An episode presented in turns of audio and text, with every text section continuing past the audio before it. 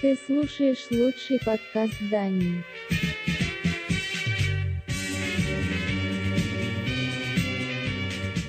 Музыкальная милиция.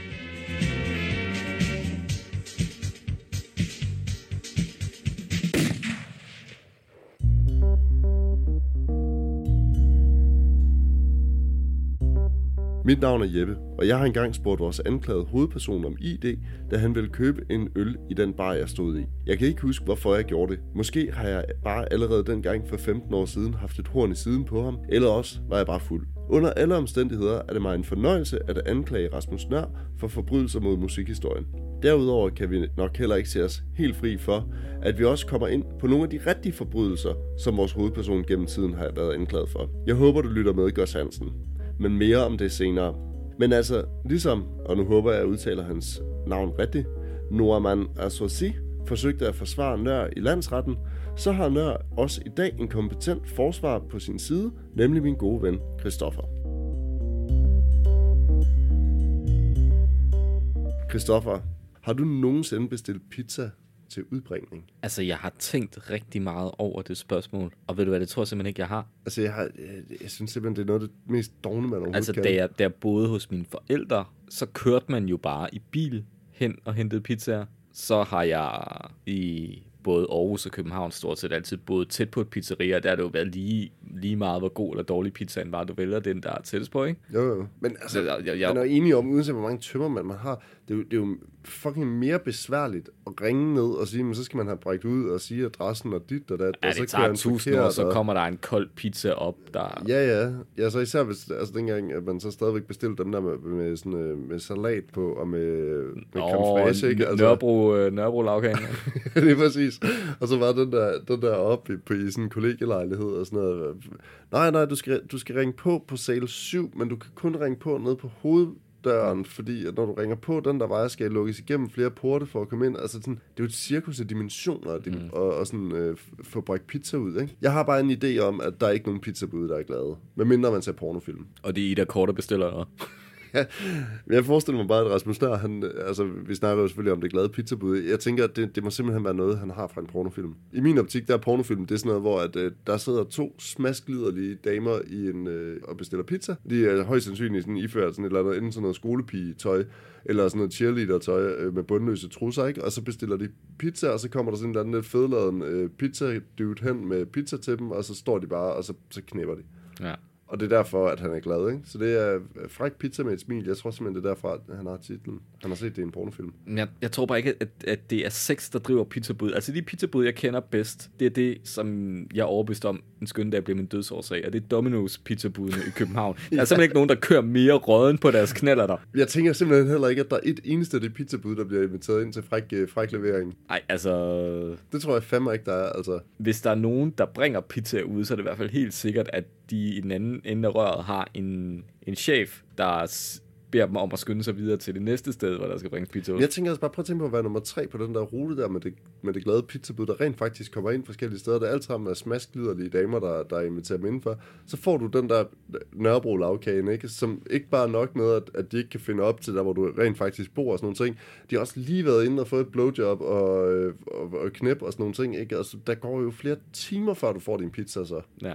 Det kan være, at det glæde... bare helt smasket sammen. Det kan ikke? være, at hvis du ved, at du har Rasmus Nør som pizzabud, så skal du udvikle en form for koncept, hvor pizzaen ikke bliver bagt helt færdig, så det han bringer ud ligesom er sådan en halvbagt færdig pizza, som du kan smide i ovnen. Jeg har faktisk en anden idé. At det skulle faktisk ikke være, at det, at det var sådan en varmekasse, der var bagpå. Det skulle være en fryseboks, så det, så det var sådan en frostpizza, han kørte ud med. Jeg, jeg, jeg, jeg, jeg føler, vi har fat i noget, men altså, vi er enige om, at præmissen er pløk åndssvag. Det glade pizzabud. Man skal eddermame være have sumagen af den helt store kaliber for, at man ikke kan fedte ned til pizzeriet. Men helt ærligt, hvem er det, man bestiller pizza ud til? Der er der højst sandsynligt givetvis en del, der gør det. Men jeg, jeg, altså, igen, jeg er enig. Det må, det må være sådan nogle toghoveder, der gør det. det. Det tænker jeg, det må det være, altså. Der er, der er ingen andre forklaring. Under alle omstændigheder, øh, Rasmus Nør, siger det der overhovedet noget? Øh, jamen altså, han brød jo lidt igennem et mit øh, famøse landpostår, hvor jeg hørte en del på tre. Så jeg Var hørte det faktisk... sommer i Europa, eller det glade Nej, det var før det. At det har været det glade pizzabud-tiden, og det har været det, der kom de, nogle af de andre hits fra den plade. Jeg husker det nummer, der hedder Sjælland, der handler om, hvor meget han savner at være tilbage på Sjælland, og at Jylland det er sådan et sted med forsamlingshuse og pænt goddag, men de, der er ikke nogen indvandrere, og de er måske sådan lidt nogle racister. Mm-hmm. Det var ikke sådan lige noget, jeg synes var sådan... Det er meget sjovt at beskylde andre for at være fordomsfulde, og selv lufte en masse fordomme, tænkte jeg måske. altså i hvert fald, når man ser, hvordan man, man hænger ud med på Rio Bravo en sen nattetime. Og så, og så mener jeg faktisk også, at han sang kor på et nummer med en, en, en rapper, der havde en kort karriere, jeg tror han hed Alias eller sådan noget, der havde sådan en rap om, hvordan han er ligesom sur på sin far, der vist aldrig rigtig har været der, og så er det sådan en rap om, hvordan du bare ikke skal komme i mit liv, og jeg vil ønske, at jeg kunne møde dig flere gange, så jeg kunne trampe på dit hoved og sådan noget, og sådan ret, ret Fedt, mand. det kan også være, han hed noget andet end alias. Hænge, nu vil jeg ikke hænge nogen ud, men det var, der var i hvert fald sådan et omkvæd og sådan noget. Sletter dit spor, du har sat. Og det tror jeg var Rasmus Nør. Okay. Ja. Ja. Så han var, han var meget øh, fremme i vælten. Men... Men Jamen altså, han kørte jo fuldstændig vanvittigt på P3 lige det der år, ikke? Det lidt sjove er, at det det er jo de samme år, hvor sådan en som Peter Sommer for eksempel også for alvor bryder igennem, ikke? ja, Og det er ikke fordi, jeg sådan... De, jeg ved ikke, altså det var sådan lidt farfetch måske, men at sammenligne de to, ikke? Fordi at jeg synes bare, det er sjovt at høre sådan en som Peter Sommers første soloplade, og så høre Rasmus Nørs første soloplade, ikke? Hvor man bare sådan tænker, det, det er jo helt vildt i virkeligheden, at vi på det tidspunkt i Danmark har hyldet den der form for musik, ikke? Men hvor at man godt kan mærke, at Rasmus Nørs, det er bare det er fandme tredje division, ikke? Altså, i forhold til Peter Sommers, vil jeg mene, ikke? Det er i hvert fald- men, men der er den der sådan... det er i hvert fald underlige- et, et andet publikum, ikke? jo, men det er jo stadigvæk, de bevæger sig jo stadigvæk lidt i samme univers, ikke? Der er noget sådan lidt uh, happy-go-lucky på noget af det, men så er der stadigvæk den der sådan meget introverte, øh, indadvendte uh, lyrik, som Peter Sommer især står for, ikke? Fordi at, at Rasmus Nør, han gør jo begge dele. Han, han har jo det der sådan helt happy, det glade pizzabud og sådan noget, ikke? Og så har han de der sådan lidt øh, sådan uh, melankolske, åh, ingen elsker mig, ingen, de der sådan, bare sådan helt sjæleragtige uh, kærlighedssange, ikke? De er bare ikke særlig elegant skrevet, jeg synes, at, altså, så, Men- så, så er det hele bygget men- op men- omkring men- den der Godmorgen Danmark-kassen, ikke? Og så en eller anden, der spiller på, på sådan et, øh, det der, øh, hvad hedder det, Nordlig keyboard, øh, og så kan de komme ind på, til Godmorgen Danmark og spille Men de der har, singler, ikke? han, han ikke... Øh, men, men- men er det virkelig rigtigt? Altså, der er jo mennesker, der, der lapper det shit i sig. Altså, vi elskede begge to Radio 24 men hvis du kigger på lyttertallene fra Radio 24 sammenlignet med P4, Ja, ja, det kan du jo ikke. Det er jo, det er jo, det er jo hver sin, hver sin verdensdel, altså. og der, Vores var ikke en særlig tæt befolket verdensdel i forhold til P4, ikke? Ja, altså, altså. Lad, lad os sige, at øh, Rasmus Nør er et forholdsvis øh, kalkulerende menneske, så han måske kigge på altså, og sagt, at der er sgu flest mennesker, der hører almindelig radio, har almindelig job og synes, at sådan noget easy listening, der handler om hverdagen, er det fedeste i hele verden. Giver han ikke bare folk, hvad de vil have? Jo, men jeg, altså igen, hans tekster, de er jo bare fucking weird, altså. Det er sådan, jeg synes da ikke, handler det om hverdagen, det der, altså, det, jeg synes bare, det handler sådan lidt om, så det er sådan, der er rigtig meget af det, der sådan er undskyldninger på undskyldninger på undskyldninger, ikke? Så handler det lidt om, at man sidder nede på Nemoland og ryger, ryger fede, og det er også lidt forkert, og sådan noget. Så næste sang, jamen, så sidder man igen lidt nede på Nemoland og ryger fede, og det er også lidt forkert, og Altså, nu jeg stopper dig lige der. Nemoland er det ikke sådan et sted, hvor man skal passe alvorligt på, hvem man kommer til at gå ind i på vej hen til toilettet, og hvor du kigger hen og sådan noget. Ej, jeg tror ikke, det er så galt. Tror du det? Er det ikke sådan er rocker, rocker hangout? Det har det måske været en gang, ikke? Men jeg ved det, for jeg kommer ikke på Christiania, så jeg, er ikke, øh, Altså, jeg, jeg er ikke så opdateret lige på den, på den del Altså, af det. Altså. hver gang jeg er på Christian, jeg bliver mindet om, hvor meget jeg hader det sted. Jeg, jeg vil faktisk også sige, skal vi ikke sige, at vi har snakket nok om, om musikken nu? Har du, har du noget, du vil byde ind med med musikken? Jeg, for, jeg, jeg, jeg, tror, jeg, tror, jeg, skal, jeg tror, jeg skal gemme det lidt, for jeg Okay. fornemmer, at jeg får behov for... Du får behov for noget nu Nå, her. nå okay. vil, vil, vil, du vide, hvad jeg mener om musikken? Ja. Jeg, jeg synes, øh, det, er jo, det er jo tunge ud af vinduet langt hen ad vejen, men jeg tror faktisk, det der første album, altså man, man glemmer jo nemt, hvordan verden så ud dengang, fordi den er anderledes nu, men jeg tror egentlig, han var okay fremme i skoen. Jeg synes, han rammer den der Jack Johnson, John Mayer, Bo Kaspers ting ret godt. Jeg, ja, det er ikke noget, jeg selv kan lide at høre, men jeg tror egentlig, at han var, han var egentlig okay med på en måde, der ikke bare var røvbælle på det første album. Jeg kender også folk, altså, der er sådan, altså, forholdsvis sådan sofistikeret og for ikke at sige snobbet deres musiksmag, der egentlig sagde, at de synes, det første album, det, det kunne sgu noget, og så er det sidenhen blev røvballe. Men det skal også siges, at jeg ved ikke, hvordan fanden han har fået gradet den, men det er der rigtig meget ved Rasmus Nørs liv, som, øh, som er sindssygt svært at lure, ikke? Men han har nogle vanvittigt dygtige musikere med på det første, de første plader, ikke? Altså, det er jo Jeppe Tuxen, der spiller orglet og sådan noget. Han er pisdygtige, ikke? Og så, jeg tror faktisk, det er Rusted og sådan noget, der, der spiller nogle af, hvad hedder det, øh, spiller bas på noget af det også. Altså, ikke? Det, det er bare nogle mennesker, der virkelig kan deres shit, ikke? Altså, det hænger også godt sammen. Så har han fået nogle mennesker til at skyde nogle penge i de her plader, ikke? Det er jo blandt andet Gørs Hansen, der skyder penge i, i nogle af de der første projekter også og sådan noget, ikke? Så han har et apparat allerede, som gør, at han har production value er sindssygt højt på de her første plader, ikke? Og også måske højere, end, end det burde være i virkeligheden, ikke? Ja. Fordi alle, alle mulige andre, der vil udgive en plade, de, de vil jo starte med at, at lave en eller anden demo, og så Men- laver men den ikke noget med, at han plade vil ud- og sådan noget, ikke? Og, Er det ikke noget med, at han, at han ville udgive den før, men at han, Tim Christensen pillede al selvtilliden ud af ham, så han valgte at skyde det i 8 år eller sådan noget? nej, jeg tror ikke, det var så lang tid, men det kan godt være, at der, der er et eller andet om den der historie, men han havde jo, ud, han havde jo lavet en plade, som vist ikke blev til noget, ikke? Men jeg ved ikke, hvor meget overlap der er mellem den plade og så det der blev den første plade. Eller om der overhovedet er noget, altså, eller om det bare er den plade. Det ved jeg faktisk ikke. Det jeg siger, det er bare, at Rasmus Nør, han er i, i, min, øhm, i min verden, så synes jeg faktisk, at Rasmus Nør, han er kendt for alt andet end musikken. Ja. Altså. Musikalne militia. Men ved du hvad, Christoffer, jeg synes faktisk, har vi ikke snakket nok om musik nu? Jeg, jeg ved ikke, jeg, jeg har bare ikke så meget mere at komme med, med på musikdelen. Jeg synes, det er røvsygt, og jeg synes, det er kedeligt og sådan noget. Jeg synes, det er bare sjovt at snakke om alt muligt andet med Rasmus Nør. Jamen, så, så lad os gøre det. Okay, klart. Du sidder på en bar. Du åbner en bar, ja. Det er sket før. det skete før. Du sad måske og venter på nogen, og lige pludselig så går, kommer ham her manden ind, som har sådan en sixpence på, og har sådan lidt et, et sjovt museansigt. Og så kommer han op til dig, og han bestiller også en øl. Så, så falder I snak, og du hører om hans liv med motorcykler, og han har lavet festivaler, og han har lavet plader, og han har boet i USA og spillet backgammon og alt muligt. Han er, der, er fandme ikke den ting, han ikke har prøvet ham her. Og så, øh, så leder han efter sin punkt og kan ikke finde den. Og, og og han har jo købt en øl og sådan noget, han kan ikke betale den. Så han siger bare, prøv her, altså, jeg er fucking ked af det, må jeg ikke låne 200 kroner? Det er bare, jeg er bare lige til at betale øllen, og så lige til at, du ved, en taxa hjem, og så så finder jeg lige min punkt, og så kommer jeg tilbage og betaler dommen tilbage. Du kan også, du kan også mobile pay, det er okay, altså sådan, jeg, jeg skal nok betale dig pengene. Vil du gøre det? Vil du låne ham 200 kroner? Nej, det vil jeg fandme ikke. Jeg tror, der er rigtig mange i den her situation, vil faktisk låne Rasmus Nør penge. Fordi af uvisse årsager, så kan den mand jo sælge sand i Sahara. Han har fået funding til så meget mange ting, der er så shady, at man næsten tror, det er løgn, ikke? Og nu prøver jeg lige, det bare lige for at få et overblik over, hvad det er for et menneske, vi har med at gøre, ikke? Rasmus Nør i slut 80'erne spiller lidt musik. Ikke sådan, han, han vil gerne spille, men han kan ikke få det til sådan at fungere, og der er ikke nogen, der gider lytte på det, og dit og dat. Så han begynder så småt at arrangere nogle koncerter og lave nogle konkurrencer og sådan noget. Det er så det, der udvikler sig til at blive DM i rock, som øh, kører fra øh, 1990 og frem. Og DM i rock, det eksploderer. Det bliver kæmpe, kæmpe stort. Med lokale øh, øh, konkurrencer, og det spreder sig til hele Norden faktisk også, og sådan noget, øh, med, med store konkurrencer, ikke? Og han, Rasmus Nør, han er jo sindssygt ung på det her tidspunkt. Han er jo en en gymnasieknægt, ikke? På en 18-19 år, da, da, det her det starter, ikke? Så han er jo i virkeligheden ret entreprenant og sådan får det her op at stå Fra Metropolitanskolen, ikke? fra Metropolitanskolen også, ja.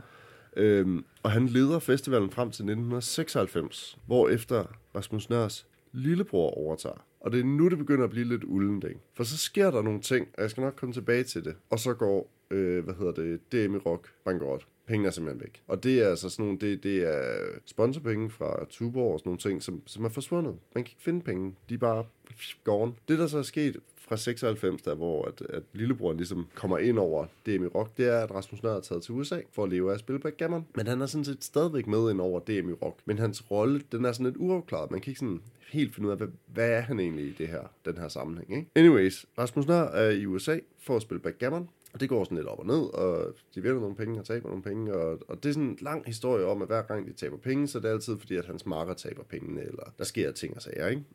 og det er lidt det samme her, hvor de her penge forsvinder fra DM i Rock. Rasmus Nør siger, det aner jeg ikke noget om. Jeg bliver nødt til at tage til Danmark. Det er sådan, jeg har fået lagt historien. Ja. Har, har, har du hørt det anderledes fortalt? Fordi jeg er faktisk egentlig lidt interesseret i at høre, hvordan du kender historien. Jeg, jeg skal nok komme lidt mere ind på det nu her. Det er bare Ja. mere, hvis du har nogle rettelser også. Jeg, jeg ved ikke, om, om jeg har nogle renser der. Jeg ved, at øh, det sidste band, der vandt konkurrencen, jeg tror noget af det, du vandt, var en turné, måske? Eller Det var en plade- indspilning. en En indspilning. pladeindspilning, og Ja. måske også nogle shows eller sådan noget, ikke? Ja, i hvert fald fik pågældende baner, kan, kan det kunne være fedt, hvis I kunne huske, Det hedder softporn. Var det ikke det? Det kan godt være. Det er jeg ret sikker på. Ja, de fik i hvert fald øh, dækket noget af deres tab ved, at de simpelthen bare fik nogle instrumenter, der, der var indkøbt til DM i rock, så Hvad skulle Altså- altså, tage, tage den her høfnerbas? Altså, det er, jo, det er jo i virkeligheden det, man måske vil kalde tage- sel- selskabstømning, ikke? Altså, hvad man, man, tømmer, man tømmer lortet for Hvad, værdier. og så- tage den, tage den her squire?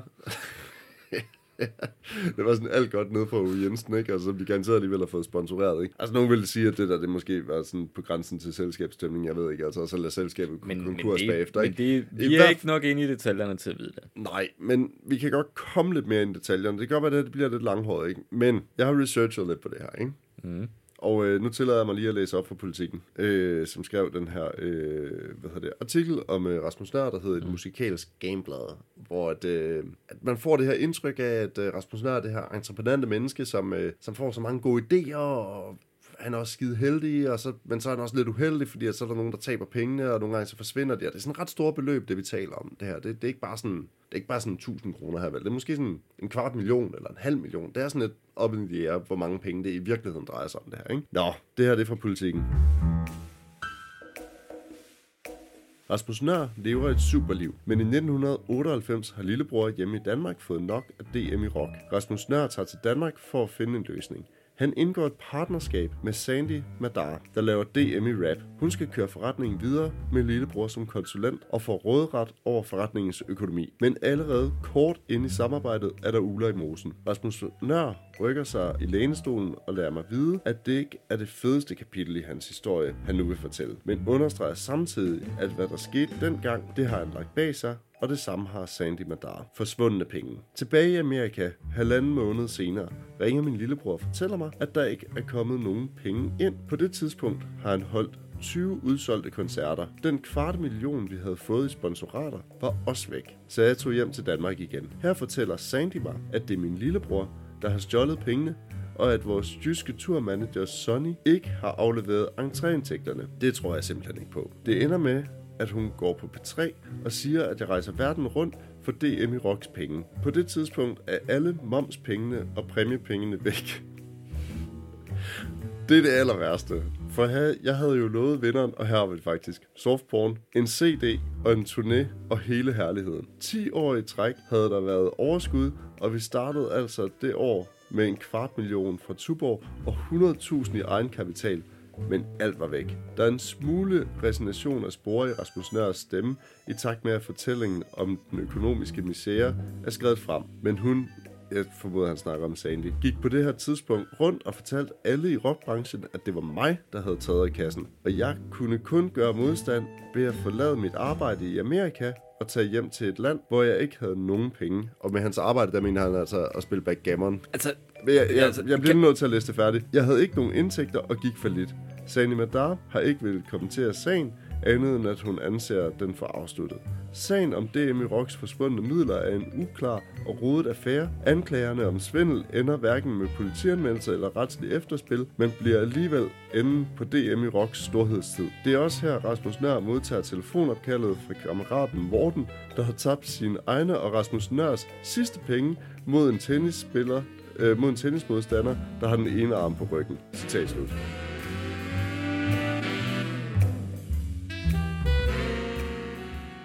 Jeg siger bare, det her det er en, altså, okay, har du noget at tilføje lige nu?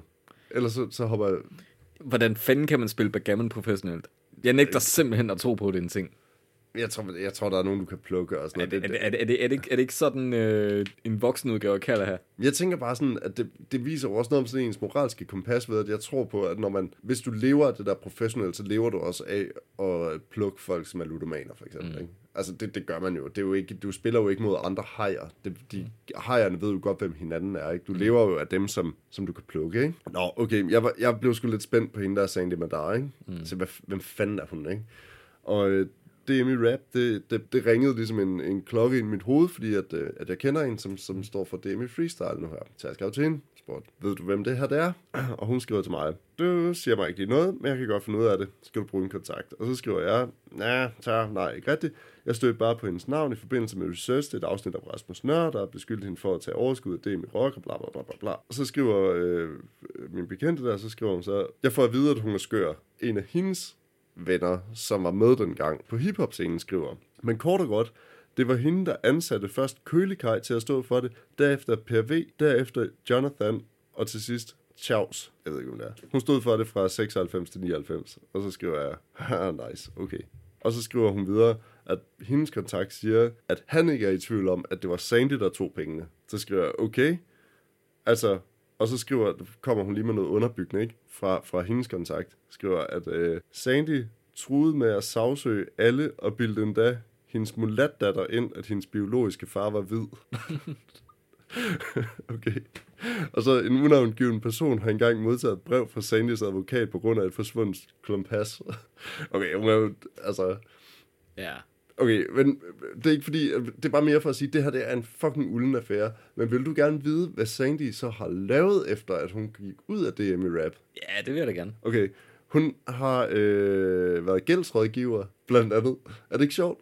Hvis hun har taget alle pengene i det der fucking firma. Jamen, altså, Jeppe, hvem, hvem er det, der er misbrugskonsulenter i kommunen? Jamen, altså, got a point, altså.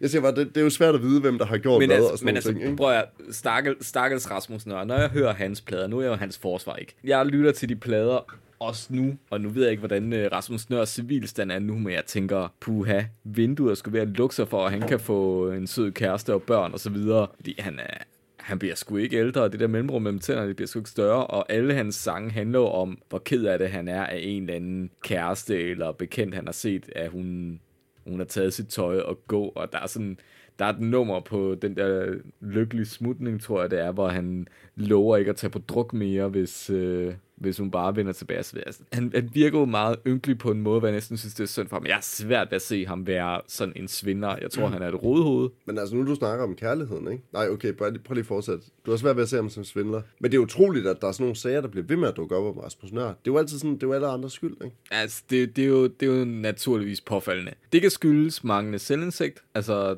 der er også rigtig mange fjolser, der bliver ved med at tro, at de kan lave ting, de ikke kan lave. Det kan være, at de ikke er jyder, og ikke er vokset op med en anden bevidsthed om, at øh, man skal måske ikke lige, lige kaste sig over noget, man ikke ved noget om. Men altså, nu du snakker om øh, Rasmus Nør og, sådan det der med kvinderne, ikke? Ja. Så er det jo godt, at han, øh, han jo for eksempel også øh, han søger råd hos de kløriante i forbindelse med det at finde en ny kæreste, for eksempel. ja. Det kan man læse på Se og Hør. Og i det hele taget, så kan man Men læse... klaverjante taler de ikke med de døde. Nej, der var Altså meget vil jeg mistænke Rasmus Nør for, men altså lige for at være nekrofil. Altså, der står her øh, en artikel fra, fra Se og Hør. Øh, musikeren Rasmus Nær var forelsket til op over begge ører og ønskede brændende at blive far, men forholdet bræst. Det er jo en tilbagevendende ting om Rasmus Nærs forhold, det er, at de altid går i ged. Øh, kærlighedens var jo rensagelig, derfor søgte Rasmus Nær råd hos Kleverant Rikke i det nye Kanal 4-program Nærkontakt. Rikke forudså, at han ville få blandede børn, altså børn med, mørk, med en mørk kvinde. Og det fik Rasmus tanker hen på sin iranske ekskæreste, som han var meget forelsket i. Ja, men det er også en, øh, det er også en måde at gøre det på. Altså, jeg... Altså det sjove ved det her, ikke, det er jo, eller det er jo ikke særlig sjovt, jeg synes faktisk nærmest næsten lidt tragisk, ikke? det er, når man sådan lige følger ned og tracker de her sådan, øh, kærlighedshistorier, der er med Rasmus Nør i Se og Hør, ikke? fordi meget kan man, meget kan man sige, ikke? men Se og Hør, de elsker at skrive om Rasmus Nær. Jeg tror faktisk også, at hvis man finder artikler om Rasmus Nær, så er der langt mere, der handler om hans ekskærester, og om det, han spillede backgammon og sådan nogle ting, end der handler om hans musik. Og så handler det om, at han dirigerede det der kor på TV2 og sådan nogle ting. Ikke? Det er det stort set, det alt sammen handler om. Ikke? Det fede det er bare, at der også der er sådan en artikel, hvor han søger en kæreste, og så er der en artikel et år senere, hvor at han fortæller om det her forhold, han lige er kommet ud af, og hvor, hvor der sådan bliver spurgt ind til, hvad, hvad skete der så? Jamen, det var fordi, at, øh, at det stod mellem, om han skulle, han skulle være i det her faste forhold i Danmark, eller om han skulle tage til Thailand på motorcykeltur med en ven, Okay. og vælge friheden. Og Ladyboys. Ja, who knows, altså. Men det var fedt, eller hvad? Altså, jeg tror da, at, at du, før vi fik børn, der tror jeg da godt, jeg sådan kunne sige, hey skat, jeg tager sgu lige tre uger til Thailand på motorcykeltur. Jeg tror ikke, det vil være noget problem sådan i mit parforhold at gøre, for eksempel. Jeg kan ikke helt forstå, hvad det, altså det er jo ikke sådan en definitiv beslutning at tage til Thailand og køre på motorcykel fra nu af. Altså, men det kostede åbenbart forholdet for Rasmus Nør dengang, hvilket han så var rigtig ked af, men han ville hellere tage på motorcykeltur, end at beholde sin kæreste. Det siger, jeg prøver bare at male billeder af, hvad det er for en karakter, vi har med at gøre her, ikke? Ja. Men altså, han er i hvert fald en karakter. Måske han bare godt kan lide det der med at miste og tale om det. Altså, nu vender jeg tilbage til det, til det her nummer, hvor han savner hendes øh, fuldstændig nærmest sådan anoretisk tynde og alligevel helt fantastiske krop. For den nok at spise, spørger for eksempel. det er da en betænksom fyr. Skal have sådan lidt for betænksom. Du, du vil ind på et eller andet? Altså, det her, det er, det er sådan lidt en lakridshistorie, faktisk. Jeg fornemmer, at vi har mange af de her lakridshistorier Okay. i det her afsnit. Okay, lad mig lige, lad mig lige starte et andet sted. Mm. For et par år siden, ikke? Øh, sådan lige på, det var i 2017. Var det så på forkant eller på bagkant af MeToo? Hvornår var det MeToo? Var det, var det ikke lige der omkring, at det sådan Hvornår, jeg vil sige, det er omkring... 2017, ikke? Jo, noget af Ja. det ja. ja. Okay. Har du læst, har du læst hans, øh, hvad hedder det, øh, skriblerier om øh, Camilla Stockmann? Ja, det har jeg faktisk godt. Hvis folk ikke ved, hvem Camilla Stockmann er, så er hun er en ret kendt journalist øh, på politikken. Lige præcis, og ja. forfatter sidenhen. Det Rasmus Nør, han gør, ja. Ja. det er, at han skriver et meget, meget langt og meget kluntet øh, hvad hedder det, øh, Facebook-opslag, rettet til Camilla Stockmann. Han skriver, kære Camilla Stockmann, og så skriver han meget, meget langt om, hvordan at hun var ligesom centrum på den der skole, inde på Metropolitanskolen, og at hun var ligesom det naturlige centrum i den her øh, flok af unge, og at dem, hun ligesom omgikkes, det var kun de smukke og de kloge, og dem, der var på øh, ulandsholdet, hvad fanden de så var på ulandsholdet i, det ved jeg ikke. Men det, det er sgu sådan lidt stalkeragtigt, ikke? Og han bliver ved med sådan, det der sådan, hvorfor så du ikke på mig? Hvad, hvorfor jeg gav dig så meget opmærksomhed, men du gav ikke mig noget, ikke? Det fik mig til at tænke på, altså uden at være i det der sådan identitetspolitiske spor, eller sådan, at være i det alt for lang tid, ikke? Kender du de begreber, der hedder nice guy og beta male? Altså, jeg kender det alfamail og betamail. Okay, altså, det, sådan som jeg... Nu er det ikke fordi, at jeg overhovedet er ekspert i det her område, og jeg kan godt mærke, at man bevæger sig ud på sådan en tynd is på en eller anden måde, ikke? Så vidt jeg ved, så er begge udtryk fra sådan den der identitetspolitiske debat, der, er, der var i USA på det tidspunkt, ikke? Og det første, det sigter til, at øh, Nør, han tilhører den type af mænd, der mener, at kvinder skylder mænd sex, hvis mænd opfører sig godt. Hmm. Nice guy. Okay. Og betamail refererer til, at Nør tilhører en type af mænd, der gerne vil have kvinders opmærksomhed og bliver vrede og ondskabsfulde, hvis ikke de får den. Er det sådan helt off? Det tror jeg ikke, altså, jeg har hørt det der incel-begreb. Det kender tror, jeg ikke. Det tror jeg mere, hvis, hvis man er skridtet længere end nice guy, det der med, at man mener, at kvinder ligesom skylder en sex. Altså, når man nu ligesom er der, Ja. og der er kvinder i verden Ja. og mænd i verden, så kunne de godt... Så vil de godt lige sprede. Det, der jeg egentlig tror gør den der Camilla Stockmann-historie endnu mere betænkelig, er, at hun jo har været udsat for sådan en ret ubehagelig episode med den kunstner, der hedder Martin von Hornslet. Nå, for fanden, ja. Øh, som hun, jeg kan ikke huske, om hun havde anmeldt ham skidt eller sagt et eller andet om hans metode. Altså, der var et eller andet der. Men han i hvert fald lagde nogle, som jeg husker det, nogle sådan redigerede pornobilleder med hendes ansigt ud, ud over internettet, og det var sådan en ret hård oplevelse for hende, så det er måske ikke det fedeste i hele verden, at Rasmus Nør så synes, at... Øh, At han også lige skal, skal være med der. Jeg synes bare, der tegner sig lidt et billede af Rasmus Nør som en klam, ikke? Jeg har et, et førstehånds vidne, som jeg egentlig kender. Øh, og nu, jeg vil ikke... Jeg, jeg prøver lige at anonymisere det her så meget som overhovedet muligt, og det må jeg så undskylde, men I må tro på mig, når jeg siger, at det her, det er, altså, det er faktisk sket. Ikke? Og hende her, hun, øh, hun spiller et instrument, og, øh, og er super smuk og model og sådan nogle ting. Møder Rasmus Nør, og Rasmus Nør er sådan, øh, du skal da spille på min nye plade. Og sådan noget, jeg er bare sådan, det kunne være så fedt, hvis du lige kom ind og spillede på min nye plade. Og hende her var sådan, nej, det har jeg faktisk ikke, det har jeg faktisk ikke lyst til. Jeg synes ikke, altså sådan, det var hobby for hende at spille mm. og sådan noget. Det var ikke, altså hun var jo ikke professionel overhovedet på nogen som helst plan og sådan noget. Og Rasmus Nør bliver bare fucking ved med at opsøge hende og kime hende ned for at spille med på den der plade der, ikke? Altså, hvor man tænker sådan, det er inde i det der felt, hvor man sådan tænker, du, du skal stoppe nu, Rasmus Nør. Du skal virkelig stoppe nu, fordi det her, det, det handler ikke om, at hende her skal spille med på din nye plade, ikke? Det handler om, at du vil i bukserne på hende, ikke? Og du ikke... eller han havde, og en, du ikke, han havde en pizza med til hende. ja, Det må også være frustrerende. Det er svært at være glad pizzabud, hvis folk ikke tager telefonen, når du ringer på. Jamen, det er rigtig træls, altså, men man må også sige, at, øh, at, at et nej, no means no. Det må, det må vi mene, ikke? Altså, Altså, helt, helt, helt klart. Jeg tror, at det du ikke ved om Rasmus Nør, det er, at han er et overmenneske. et over, en ybermensch. Han er et overmenneske. Du ved ikke, har du nogensinde arbejdet netarbejde? Ja. Det har jeg... Hvornår, hvornår møder man ind til netarbejde normalt? Jamen, det kommer, altså, er det sådan nat-nat eller aften? Altså, hvis det er aften, så, så aftenholdet er jo typisk sådan noget fra klokken 4 til klokken 12. Eller sådan Ja, lige præcis. Altså, men jeg nat, selv- jeg men selv nat, men nat, det er jo sådan noget fra klokken 11 til klokken 8 om morgenen, ikke? Det har jeg også gjort. Ja. Kan det godt lade sig gøre at arbejde på nathold, og så også sådan spille fodbold, sådan C5-niveau, gå til træning og sådan? Ja, det kan du i teorien godt, altså. Men det vil så sige, at du skal... Altså, hvornår træner sådan CS6-hold typisk? Jeg ikke, er det ikke sådan noget klokken 7 om aftenen eller sådan noget? Klok, så du skal træne fra klokken 7 til klokken 9 om aftenen, ikke? Jo. Og så skal du lige hjem og stille sportstasken, og så direkte på arbejdet efter at have smadret rundt og spille fodbold. Ja. Er det noget, du umiddelbart, hvis du arbejder havde natarbejde, vil du så prioritere at spille fodbold? Nej. Men det gør Rasmus Nør jo i den der sang, der handler om, at øh, alle de seje med uniformer, hvad det så end Ja. betyder, de får de lækre kærester, når han, er, han arbejder nathold og spiller lidt fodbold. Jeg tænker, han kan sgu alligevel noget, hvis han, altså, han kan få det til at gå op i en højere enhed. Jamen, det kan godt være, at han er inde i det der ybermens, øh, hvad hedder det, øh, ting. Jeg har faktisk lidt en teori om, at øh, det her med sådan at have sådan den her sådan, meget sådan ansvarsfralæggende karakter, som han jo har, ikke? Hvor han, han er jo også hurtig ude med det der Camilla Stockmar-opslag. Det, det sletter han jo, og så undskylder han, og undskylder, og undskylder, og det var ikke det, han mente, og dit og dat, og sådan, men det, det står jo stadigvæk. Altså sådan, det, han må jo have ment det på et eller andet tidspunkt, når han skrev det, ikke? Nå, men Ligesom at han må have ment, om han tog pengene eller ej fra, fra DM i Rock, eller om hans lillebror gjorde og kanaliserede dem ud, eller et eller andet. Der er jo sket et eller andet i det her firma, som gør, at de der penge ikke er der mere. Og det er jo virkelig vildt, hvis direktøren ikke aner noget som helst om det. Det er i hvert fald mere vildt, at han så, det, det der så sker ved DM i Rock, det er jo, at han tager tilbage til USA, og så vinder han en masse penge og tager tilbage til Danmark og betaler noget skattegæld og sådan nogle ting. Mm. Hvor man siger, hvor, hvorfor vil du gøre det, hvis du var uskyldig? Så vil du skulle da anmelde Sandy, hvis, hvis det var, at der, hvis der virkelig var uler i mosen, ikke? Altså, jeg synes bare, der er et eller andet i det her, som er sådan, det er så fucking weird, altså. Øh, og, og han har sådan en måde at agere på, hvor det der med penge, det betyder ikke rigtig noget for ham, som mm. om, at det er sådan, om det, det er der bare. What comes, øh, comes easy, goes easy, altså. Du skal, du må, jeg tror bare, du skal tænke på, at Rasmus Nør er en person, der har svært ved at slippe ting. Altså, det kan godt... Altså, nu skriver han om sit crush på Camilla Stockmann for gymnasietiden, ja. ikke? Og tænk på, at der er lavet en sang, der handler om, at han sidder på en legeplads hos en, øh, ved sin gamle børnehave og ryger has og tænker på det han havde i børnehaven. Gør det? Ja. Wow.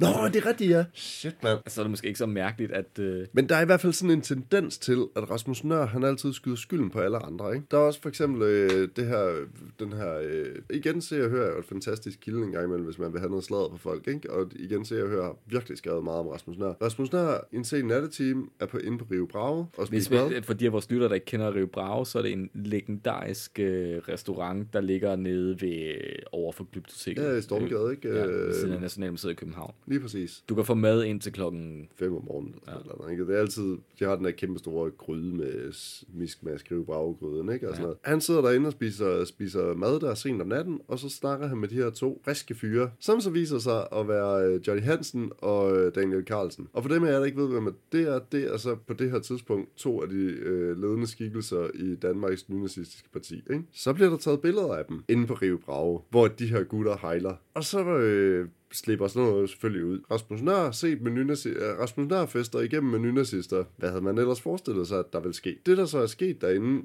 er der jo så forskellige øh, historier om. Rasmus Nør er selvfølgelig ude at benægte og siger, at det kender han ikke noget til, og han vidste ikke, at de var nynazister, og han vidste ikke noget som helst, og at, at det var lige det, de knipsede, at de så hejlede. Og så er billedet jo ligesom taget, og så er det svært at reverse. Man kan også sige, at det måske var et tegn på sådan dårlig dømmekraft, fordi du sidder med to mennesker, som du tydeligvis godt ved, hvem er, fordi det er offentlige personer. Altså, du man ved på det her tidspunkt godt, hvem Daniel Carlsen er, i hvert fald hvem Johnny Hansen er, ikke? Du sidder også, han sidder også og hører deres musik på nogle af de der nazibands, som de spiller og prøver at få noget feedback fra Rasmus Nør og sådan noget. Det er der andre vidner, der, der sådan har bevidnet, ikke? Så selv i den største brændert, der vil man nok selv være den, der sagde, ah, det er sgu ikke, det sgu ikke helt godt det her, altså. Og i hvert fald, hvis du er en offentlig person, hvor man godt ved, at man har øjne på sig, så vil man sige, I, som, som, som jeg ser det, så har vi ytringsfrihed, forsamlingsfrihed i Danmark. Og hvis Rasmus Nør har lyst til at sidde på Rio Bravo og tage billeder sammen med Dan Carlsen og Johnny Hansen, så er det hans grundlovssikrede ret. Det er, hvad jeg har at sige til den det er en grundlovssikker ret. Vi er fuldstændig enige, men det vidner noget om hans dømmekraft. Den er lige så dårlig som Henrik Sass.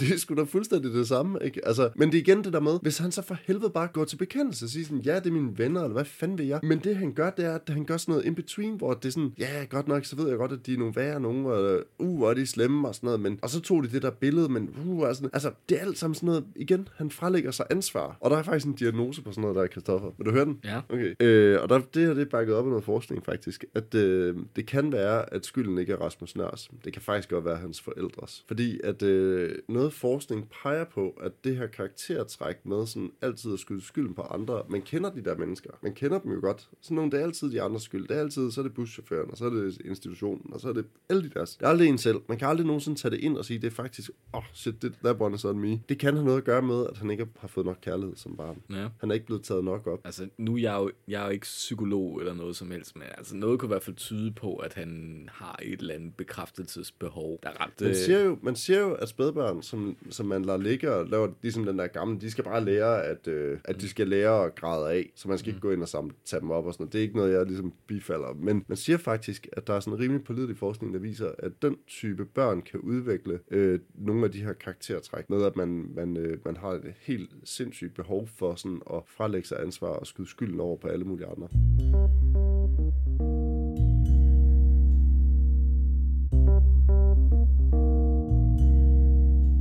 Men jeg føler lidt, tiden er kommet til et forsvar Rasmus Nør, Ja, også i forhold gør til det her DM rock ting. Og der er jeg simpelthen bare nødt til at sige, har han svindlet, eller har han ikke svindlet? Det kan jeg ikke udtale mig om. Det kan jeg ikke vide noget om. Men jeg ved så meget som at et. For det første, hvis du tror, at du kan stille op i en konkurrence, der hedder DM i rock, og det på en eller anden måde kan sikre dig et eller andet, så er du godt dum. Du ser det som den mulighed, det er for at blive eksponeret for et publikum, blive eksponeret for branchen, og det giver i sig selv værdi. Altså, at det også skulle kaste en eller anden promotur, en pladeindspilling, altså, det er, det, det, det synes jeg, det skulle, det skulle lige forkælet nok. Ikke, ikke, ikke, ikke, ikke, ikke, sgu da fucking stort, altså. Ikke bare har Rasmus Nør givet muligheden for at lære faget, han har også lært den, den måske vigtigste lektie i ikke bare rockbranchen, men sådan set alle mulige andre branchen er, du bliver røvrendt til sidst. ja. Han har taget dem i livets skole. Det er ikke særlig køn. En mand har brug for at leve. Du kan, du kan selv høre den der forklaring, han, det han ellers prøver med professionel backgammon. Jeg har aldrig hørt noget så dumt i mit liv. Pengene skal jo komme et sted fra. Jeg, jeg, jeg, jeg, kan, jeg kan ikke se, hvad problemet er i det. Derudover det der, at det skulle være originalt, det nægter simpelthen at tro på. Altså Europe øh, vandt øh, en konkurrence, der hedder Rockslugget i Sverige en gang i starten af 80'erne. Altså det er jo ikke på nogen måde en... Øh... Nej, men man må sige, at han bare alligevel, nu skal jeg nok ikke være med at sidde og forsvare mig alt for meget, men han har jo faktisk været temmelig entreprenant med faktisk at lave de der ting. Han har jo, han har jo et drive, det må man jo give ham, ikke? Selvom man så kan synes, at det er åndssvagt og dumt og sådan noget, ikke? Så forstår jeg heller ikke, hvordan kan han blive ved med at være venner med nogle af de der venner, som har spillet alle hans penge op i USA. Helt seriøst, hvis der var nogen, der spillede 5.000 dollars op af mine, ved at stå og spille tennis med en eller anden i øh, Las Vegas, mens jeg ikke var der. Det så ville jeg blive så Han fucking ene ej arm, og sur. den havde den ene arm både op på ryggen. How can you lose? Jamen, hv- hvis du tabte 25.000, 30.000 kroner, bare sådan der, fordi din, fordi din kammerat, han er en idiot, så vil jeg sgu da kræve for de der penge tilbage på en eller anden måde. Jeg nok føle, at, at du skyldte øl i et stykke tid. Og... Ej, det må man fandme nok have lov til at sige. Og det minder mig, altså, det bringer mig faktisk lidt videre, medmindre du øh, vil, vil køre videre i det med rock forsvar. Nej, ikke umiddelbart andet, end at jeg, jeg synes, at han, de har fået øh, alt og mere, end hvad de kunne have krav på. Altså nu kan vi sige, at vi, vi har jo befundet os tilbage i et univers nu her, som var i 90'erne, start 2000'erne, ikke? hvor at, øh, det er den unge nør. Så laver vi lige sådan fast forward til år 2016, ikke? Mm. og det der hedder Danmarks dejligste festival. Han er ikke bare Danmark dejligst. Ja, whatever. Et eller andet, den du ikke? Men det er i hvert fald en festival, Rasmus Nør, han står Var det for. den, han lavede sammen med Daniel Carlsen og Johnny Hansen? Så? Dan- Danmarks, Danmarks dejligste. den her festival, der sidder han altså selv og er leder af. Og dem, der spiller på den her festival, det er, sådan noget, det er sådan noget, der rejser rundt i hele landet, og så skal de lave sådan Danmarks største havefest. Så det er sådan noget med et koncept, hvor byer køber sig ind på det her festivalkoncept, og køber de artister, der så er med. Vil du godt vide, hvad det er for nogle artister, der er med på den her festival? Hvem, hvem er, det er, er? det det samme fra by til by, eller... Det er lidt uklart. Det har faktisk været lidt svært at research på den her, men sådan, så vidt jeg kan se, så er det sådan noget, hvor at man køber festivalkonceptet, og så er det ligesom dem, der fastsætter, hvem det er, der skal spille der. Altså, om, altså Rasmus Nør, der fastsætter, hvem der spiller der. Ja, blandt andet, ikke? Okay. Men han sidder jo med som leder af den her festival, ikke? Og dem, de ligesom har inde, det er City Datter, det er Yoga, det er Humørekspressen, det er Bro, og det er Anne Dorte og Maria, det er Sko Torp, Birte Kjær, øh, Kasia Vala, det ved jeg ikke, hvem er, og så Gasbox, som er sådan noget gasolin, halløjsa, ikke? Og, ved du, hvad den sidste er? Mm, det skulle aldrig være Rasmus Nør. Det er Rasmus Nør. Altså, der er jo det der udtryk med, at man ikke skal skide i egen rede, ikke? Men hvis nu du ejede en festival, som du solgte et festivalkoncept ud i landet og tog provision af det. Og så booker du dig selv til at komme og spille på den festival, hvor du i princippet bare kan sige, at det koster x antal tusind kroner. Der er jo ikke nogen, der tjekker det, hvor meget du reelt set betaler mm. for den artist. Vil du ikke mene, at det er sådan inde i, inde i en, en mørkegrå zone? Og det er ikke, øh, den er ikke sådan helt fin i kanten. Vil blive det nogensinde lavet, de der koncerter? Ja, jamen det blev jo lavet, altså, og, men det er også igen, den er sådan lidt, altså, så tænkte jeg jo selvfølgelig straks på, sådan, kan vide, hvem der har sponsoreret det. Hvis det er Tuborg, der har sponsoreret, så er de kræfter med med dumme, men det er, ser så ikke ud som om, at Tuborg, de har sponsoreret. Det er til gengæld Coop, Kvickly og Brosen og sådan nogle ting, der har sponsoreret det, og så er det Slagtøjscenter og sådan noget, ikke? Men det, der så er endnu mere ejendommeligt ved det her, det er så, at øh, der tilbage i 2016, der lander der en stævning, fordi festivalen den er blevet insolvent. Der er simpelthen ikke flere penge tilbage. Hvor er de forsvundet hen? Ja, det der igen ikke rigtig nogen, der ved. Det der man så kan finde ud af, det er, at der er blevet hævet 500.000 kroner af festivalens penge til Rasmus Nør. Men Rasmus Nør har ikke pengene, fordi han siger, at han har betalt dem til kreditorer, og dem han skylder penge. Så pengene er væk. Det synes Gos Hansen er lidt ærgerligt, i og med, at han har skudt omkring 2 millioner kroner ind i det her festivalkoncept. Så han vil jo gerne have sine penge tilbage. Så hvad gør manden? Han anklager selvfølgelig Rasmus Nør for svindel. For det er jo det, det her det er. Det er jo svindel. Nogle vil igen mene, at du, du laver det, der på godt dansk hedder, at man selskabstømmer. Ikke? Du har et, et, et firma, og så trækker du alt værdi ud af det firma, og så lader du det konkurs, og så forsvinder det der, den værdi, der så er i firmaet, forsvinder ud, bliver kanaliseret ud på alle mulige underlige måder. Ikke? I hvert fald er pengene væk. Og det synes også Hansen er pissnederen, fordi han har penge i den her festival. Ikke? Så det, der sker, det er, at han bliver stævnet, og i byretten, der øh, beløber det sig op til, at han skal betale 90.000 tilbage til Gos Hansen. Og øh, i landsretten, der bliver det så hævet til 400.000 kroner, han skal betale tilbage. Ikke? Det sjove det er så, at det, det bliver spundet på en måde, som at det bliver aldrig nogensinde, ordet svindel bliver aldrig nogensinde nævnt i de her artikler. Det er, at han skal betale penge tilbage. Ikke? Mm. Men altså, man ved jo godt, det, det vil jo svare til at sige, at Brita, hun skal betale penge tilbage. Ikke? Altså, ja. det er svindel, det der er foregået. Ikke? Og det er, jo også, det er jo også svindel. Han er jo dømt for det her. Ikke? 400.000 kroner, ikke? Og det er din bedste ven. Og hvornår skete det her? Det skete efter 2016, og nu er det, der er så først faldet dom i landsretten. Den her artikel er fra øh, øh, sidste år, 9. maj 2019. Man kan jo udlægge det her på mange måder. Man kan sige, er det Rasmus Nørs skyld? Er det ikke Rasmus Nørs skyld? Jeg synes bare, det er ejendommeligt, at han bliver ved med at komme i sådan nogle situationer, hvor hans dømmekraft helt tydeligt er sat ud af spillet. Ikke? Det kan du sige. Jeg vil dog også sige så meget som, at øhm, han har jo lagt inspiration til noget af det bedre satire, der har været i Danmark i nyere tid. Jeg tænker, har du nogensinde set det drengene fra en nummer der hedder Ølfisse og hornmusik? Ja. det er jo det bedste Rasmus Nør-nummer, han aldrig har skrevet. Jamen, det er rigtigt, det er rigtigt. Og det skal han et eller andet sted også have tak for. Den skal han have. Ja. Derudover må man også give ham, altså jeg kan ikke finde ud af, om man skal give ham credit for at have skabt en genre, eller en kopieret en genre effektivt. Der er et eller andet sammenfald mellem uh, Rasmus Sebak og Rasmus Nør. Altså de hedder begge to Rasmus. Ja, men jeg synes også, altså det var Rasmus Sebak, der ligesom forfinede den, men altså jeg synes Rasmus Nør har fat i noget af det samme, som Sebak har fået succes med sidenhen. Det der jævne, almindelige pop. Ja, men så er vi igen, altså jeg synes bare, at musikken er så... Musikken er i virkeligheden ikke min hovedanklage, så den vil jeg faktisk godt give dig. Mm. Og det, jeg synes faktisk, altså hans musik... Altså, jeg, synes, jeg synes faktisk også, at uh, Monas butik, hans nyeste plade, altså, jeg synes ikke, den lyder dårligt. Nej, det lyder ikke dårligt. Production value på det her er jo, er jo god. Altså, sådan, der er jo også skudt penge i de her plader. Altså, det... altså, han prøver lidt at lyde som Thomas Helmi, hvilket jeg ikke helt tror, han kan, men... Altså, Rasmus, der er sådan lidt sådan en korkpop, ikke? Man har sådan en badekar, og så tager man en korkpop, mm. og så propper man ned under vand, og så siger man den, og så kommer den op igen, og du kan gøre det igen, så kommer den op til overfladen. Mm. Det er lidt sådan, jeg har det med ham, ikke? Men jeg tror faktisk, altså mit anklageskrift er sådan set ved at være færdig, og det, er jo, det kan godt være, det virker sådan lidt rodet, men det er måske også, fordi historien er meget rodet, ikke? Fordi de der hændelsesforløb bliver altid sådan lidt uldne af, at Rasmus Nør sådan delvis går til bekendelse, uden at gå til bekendelse, og så er det altid lidt de andres skyld, og så er der en eller anden, der har spillet hans penge op, og så er der måske ikke, og så er der forsvundet nogle penge, og måske er der ikke, og så er der forsvundet nogle penge, men så er det fordi, at så skulle jeg betale nogle andre, som jeg skyldte nogle penge, og det ville også være synd, hvis ikke de fik deres penge, men så fik ham derovre jo heller ikke sine penge, og sådan noget, så det er altid sådan, at, at han har sådan en offermentalitet, ikke? Mm. som er meget sådan uschammerende i virkeligheden. Og jeg tror sådan set, at det er det, jeg har prøvet sådan at, at skitsere den her person, Rasmus Nør, og det er i virkeligheden nok også der, mit anklageskab, det, det slutter. Ja, men altså jeg vil sige, jeg synes, det, øh, du går tydeligvis efter en person, der stadig et eller andet sted hænger lidt fast i sin barndom. Måske er der, er der noget udvikling. Altså jeg tænker det er umiddelbart er normalt at stadig at drømme om sine kærester fra børnehaven. Nej, ej, den er fandme... Jamen, det kan da godt være, der er et eller andet helt galt. Altså, who knows? Det kan være, at der er en grund til, at de der forhold ikke var så længe. Det kunne måske godt være. Andet end man gerne vil i hellere tage på motorcykeltur i Thailand. Men jeg tænker, at det måske er ved at være tid til at komme til en øh, strafudmåling på Rasmus Nør her, øh, efter den her lange tirade om øh, svindel og humbug i øh, dansk musik. Og jeg tænker, at jeg som anklager øh, måske skal starte ud med en, øh, en straf, øh, eller forslag til straf. Og jeg må sige, at jeg synes faktisk, det er lidt svært at komme med en passende straf til Rasmus Nør, øh, da vores ret, retsvæsen jo sådan set har haft fat i manden, og han sådan set er kriminel. Ikke bare sådan i forbrydelser mod musikhistorien regi, men i ordets egentlige forstand. Jeg tænker dog, at man kunne straffe ham med, at han skulle gøre samfundstjeneste. Øh, og det synes jeg, han skulle gøre som Dominos pizzabud et sted på Vestegnen. Så kunne han sådan skifte motorcykel ud med sådan en scooter med varmekasse bagpå, og et krav skulle naturligvis være, at han skulle smile hele tiden. Sådan en nattevagt med udbringning af pizza til alle de der toghoveder, der sidder rundt omkring og ryger bong og bestiller pizza på Just Eat, og som er gået kold, når man endelig når frem. Det tænker jeg faktisk, det vil være en passende straf til Rasmus Nør.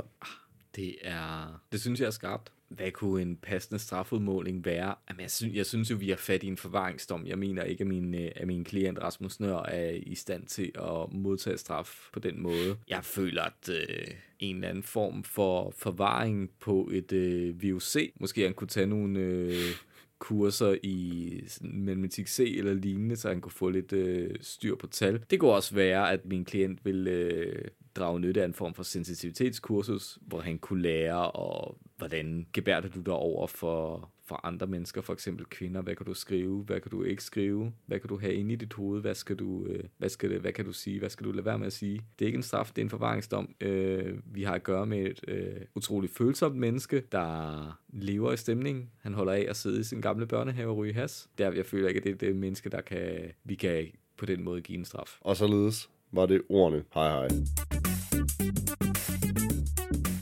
Du har lyttet til Forbrydelser mod musikhistorien. Du finder os på Spotify, eller i iTunes, eller på Facebook, hvor du passende kan gå ind og like os, give os ret, eller belære os om alt det, vi simpelthen ikke har forstået. Husk, intet er heldigt, heller ikke på Facebook.